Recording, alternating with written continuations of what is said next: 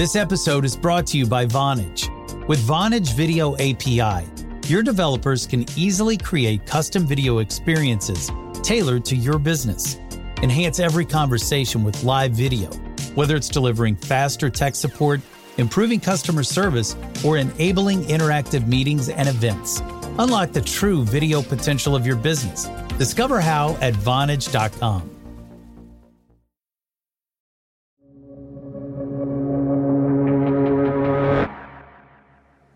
I heard the news on Thursday morning at 3 a.m. Reporter Shan Li was in Wuhan last week, the city at the center of China's deadly coronavirus outbreak, when she got a call from her editor. I was actually asleep. And he said, Hey, we've heard this news that the city was going to be on put on lockdown at 10 a.m. As of 10 o'clock that morning, there would be no trains out of Wuhan and virtually no planes. The subways would stop running. So would local buses and ferries. And my first initial thought was, that can't be right.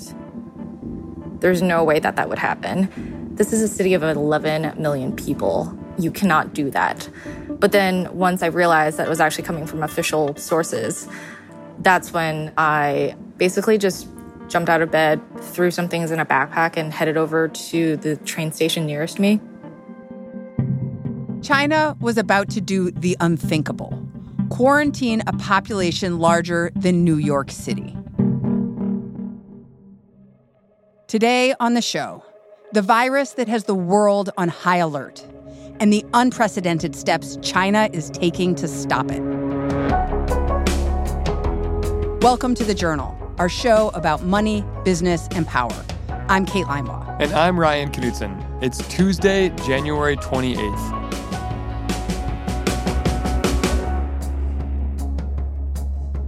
Shan is normally based in Beijing, but she actually volunteered for the Wuhan assignment. Because I've been interested in infectious diseases for a while. That's a that's an interesting interest. What is it about infectious diseases that interests you? Well, it's just something that you know you can't see, but it really can rapidly change people's behavior and also how they relate to each other. Strangers, friends, family members. I really just wanted to see it. So last week, she stocked up on face masks and booked a flight to Wuhan. So I flew there on Wednesday morning into Wuhan, and Wuhan is a city located in central China. Some people call it the Chicago of China because it's a major domestic transportation hub. There's a lot of railways, highways, and then on the ground, it looks like a lot of Chinese second tier cities. They all they all look pretty similar. They all look like they came out of the same sort of Lego box. But on the street level, Shan says Wuhan felt really different. It was really eerily quiet. There were very few people on the streets. There weren't that many cars. Part of the reason is because of Chinese New Year. Chinese New Year is the big holiday in China. Millions of people travel home to see their families. By the time Shan got to Wuhan, the city had already started emptying out for the holiday.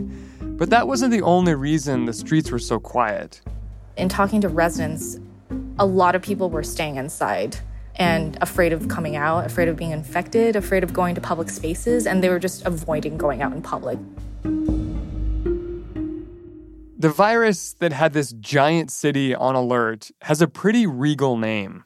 The virus is what's known as a coronavirus. Coronaviruses have that name because when you look at them under a microscope, they have these little spikes on their outer surface, and the scientists rather fancifully decided it looks like a crown. So, hmm. coronavirus. Stefanie Ilgenfritz is our health and science editor. And while Shan was on the ground in Wuhan, Stefanie was keeping tabs on the virus from New York. Coronaviruses mostly infect animals like bats, but they can transmit from animals to humans and they can mutate to become transmissible between humans as well. So, this is a coronavirus that science hasn't seen before. This is a new one. This is one that has not been seen in humans before. And in fact, they call it 2019 NCOV, which basically just means new coronavirus discovered in 2019. That strikes me as surprisingly uncreative. I don't think creativity usually is a priority for public health officials. And we can just call it the Wuhan virus. I think that's Wuhan I think that name might end up sticking. Many of the first people to get sick in Wuhan either worked at or visited a live animal market there. Part of the market sells exotic animals for meat, stuff like baby crocodiles and bamboo rats. There's evidence that the outbreak could have started there, though scientists aren't entirely sure yet. As the virus spread from animals to humans and then from humans to humans, it began causing pneumonia like symptoms, which can be fatal. And this was a story that China had seen before. It happened almost two decades ago with another coronavirus called SARS. Just like with the Wuhan virus, it really took off during the Lunar New Year.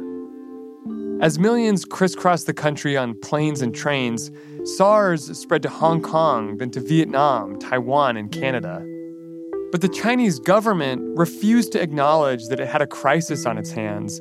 It hid SARS cases from World Health Organization investigators, going so far as to put patients up in hotels or drive them around in ambulances so that WHO inspectors wouldn't see them.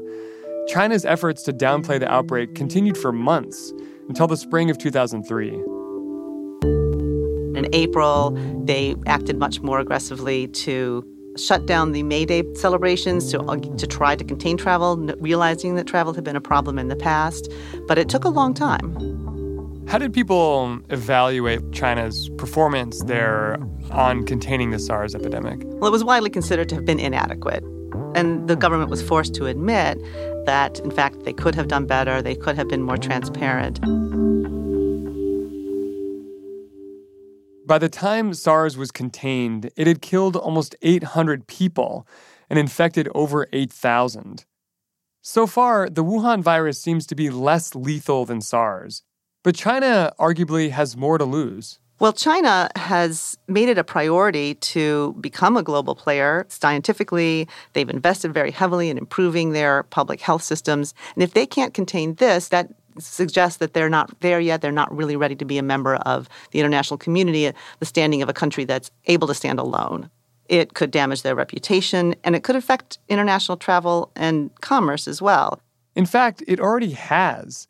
Yesterday, the Dow fell more than 450 points, its biggest drop since October, on fears the outbreak was getting worse.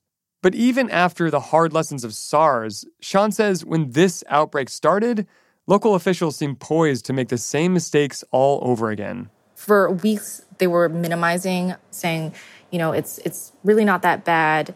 And in early January, the Wuhan authorities actually ended up holding eight people for allegedly spreading false information about the virus. What kind of false information? It appeared that it was just information that the outbreak was happening, but they didn't give any evidence that they were, you know, purposely spreading false information. So it seemed like that they were more kind of aggressively containing what they would view as negative information coming out than anything else. At a meeting of local officials around this time, the coronavirus wasn't even on the agenda. There's a concern that basically local government officials took a wait and see approach, like don't do anything until they get a directive from on high. And then last Monday, they got that directive. Chinese President Xi Jinping said for all those provincial governments, you have to be very proactive about disclosing cases. You shouldn't be hiding anything. After that, we started seeing all of these new reports, hundreds of new confirmed cases coming out from all over the country. When Shan landed in Wuhan last Wednesday, there were about 375 cases of coronavirus in the city and the surrounding province. By the end of the weekend, that number had climbed to more than 1,400. And what was the mood like in the city as people were seeing the number of cases go up like this? I think what was most marked about my time there was that it was kind of until the lockdown was announced, it was fairly quiet. So I went to two of the hospitals treating patients. It was just relatives essentially waiting outside, waiting for news of their loved ones inside, you know, whether they were tested positive for the virus or not, and basically passing along food and supplies. It was somber, but it wasn't really hectic. Sorry, passing in food? Yeah. So in China, patients mostly rely on their relatives for food and everyday essentials like towels, for example. And it was just streams of people bringing in bags of soup and fruit and vitamins and towels in plastic bags and each labeled with their family members' names on each bag. And then some actually written in red lipstick because I think they didn't realize that they had to label it. This made me think that I needed to figure out who would come and feed me if I ever had to stay in a hospital in China. That was the scene in Wuhan last Wednesday night. The city was somber and calm and increasingly empty. And then came that 3 a.m. call from Shan's editor. She would wake up to a whole new city. That's coming up.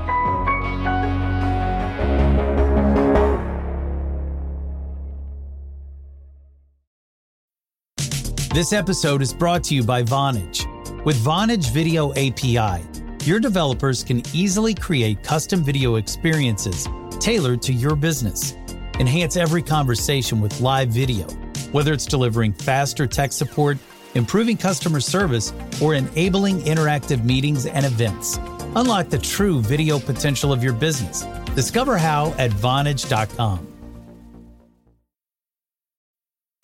This episode is brought to you by Vonage. With Vonage Video API, your developers can easily create custom video experiences tailored to your business. Enhance every conversation with live video, whether it's delivering faster tech support, improving customer service, or enabling interactive meetings and events.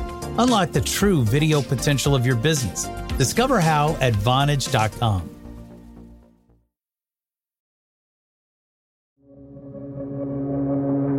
Welcome back. Shan's editor told her that China was about to lock down Wuhan. Millions of people would wake up to a city that they couldn't leave.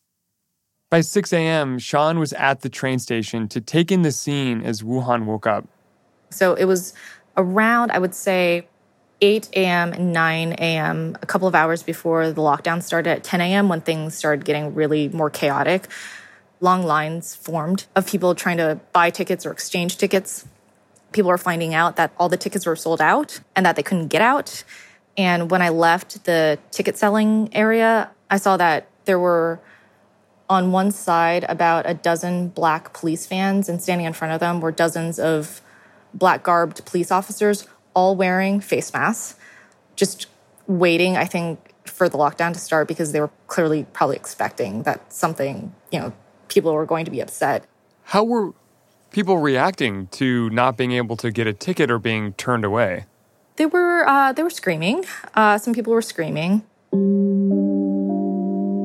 I talked to this one young woman who was 20 years old who was sitting on the side of the ticket counter and she just looked kind of in shock. So I asked her what was happening and she said she had a noon ticket back to her hometown.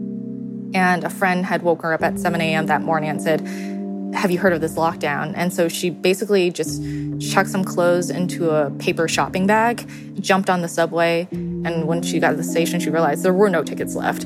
So she was just sitting there. When I when I talked to her, I said, you know, what what are you gonna do? And she just said, I'm just gonna sit here for a while because I don't know what else to do.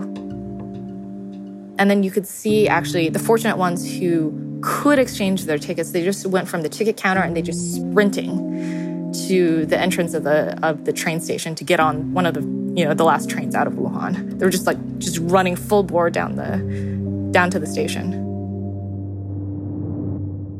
Shan wasn't expecting to join those people sprinting for their trains out of Wuhan. She was planning to stay in the city and keep reporting. I got to the train station and I figured just as a backup plan, I should buy a ticket. So I got a ticket for a train leaving to Beijing at 9:21 a.m. But until I'd say a couple of hours before the train left, I really thought I was going to stay. So then what changed? Why did you decide to leave? I just didn't have enough protective gear. When I figured out how many face masks I had, which was uh, two, I decided it probably wasn't a good idea. Shan caught the last train to Beijing just 40 minutes before Wuhan closed.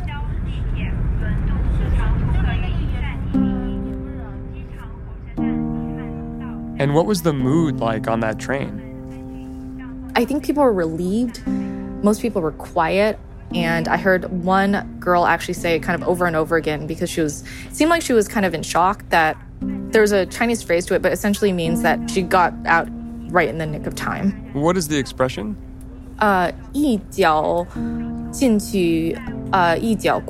uh, something like that. It means literally kind of like I entered with one foot and the door closed behind the other foot.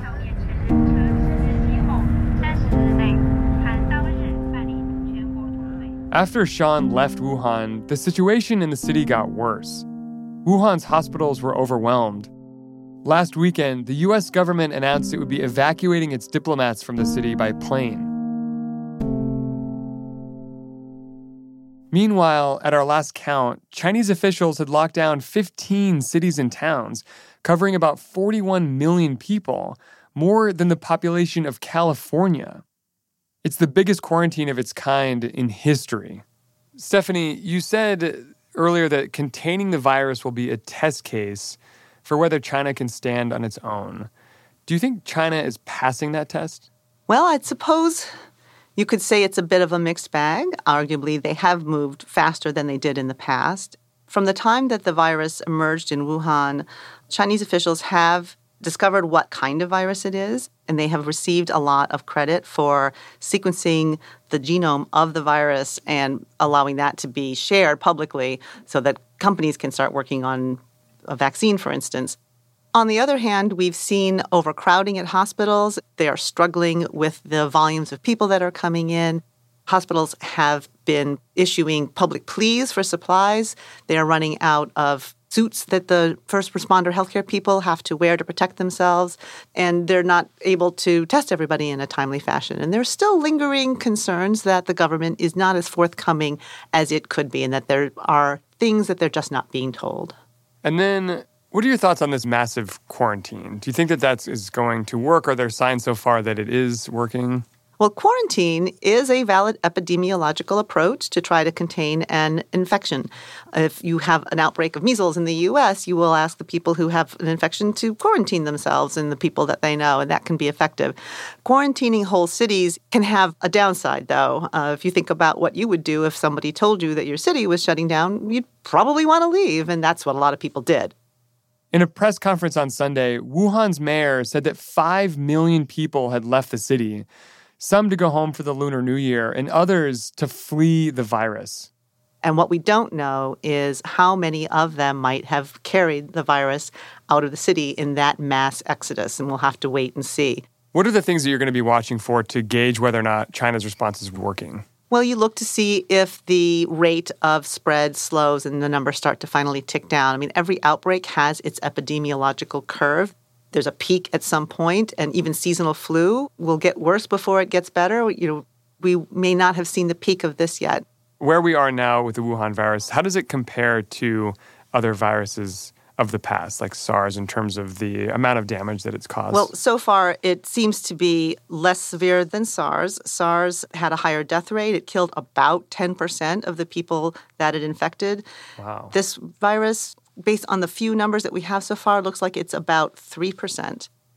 What is the potential ceiling for the amount of harm that this Wuhan virus might be able to do? And, and that's the $64,000 question. We just don't know.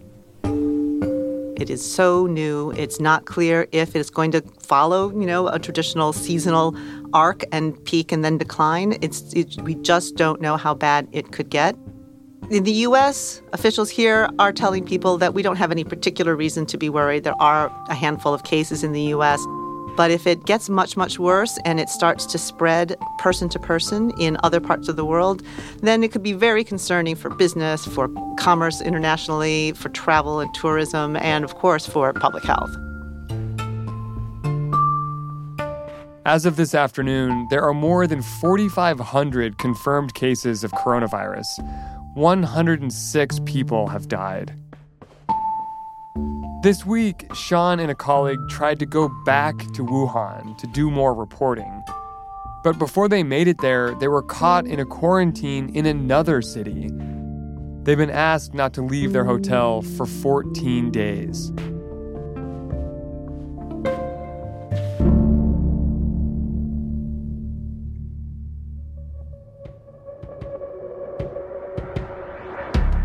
That's all for today, Tuesday, January 28th. The Journal is a co production of Gimlet and The Wall Street Journal. If you like the show, follow us on Spotify or wherever you get your podcasts. We're out every weekday afternoon. Thanks for listening. See you tomorrow.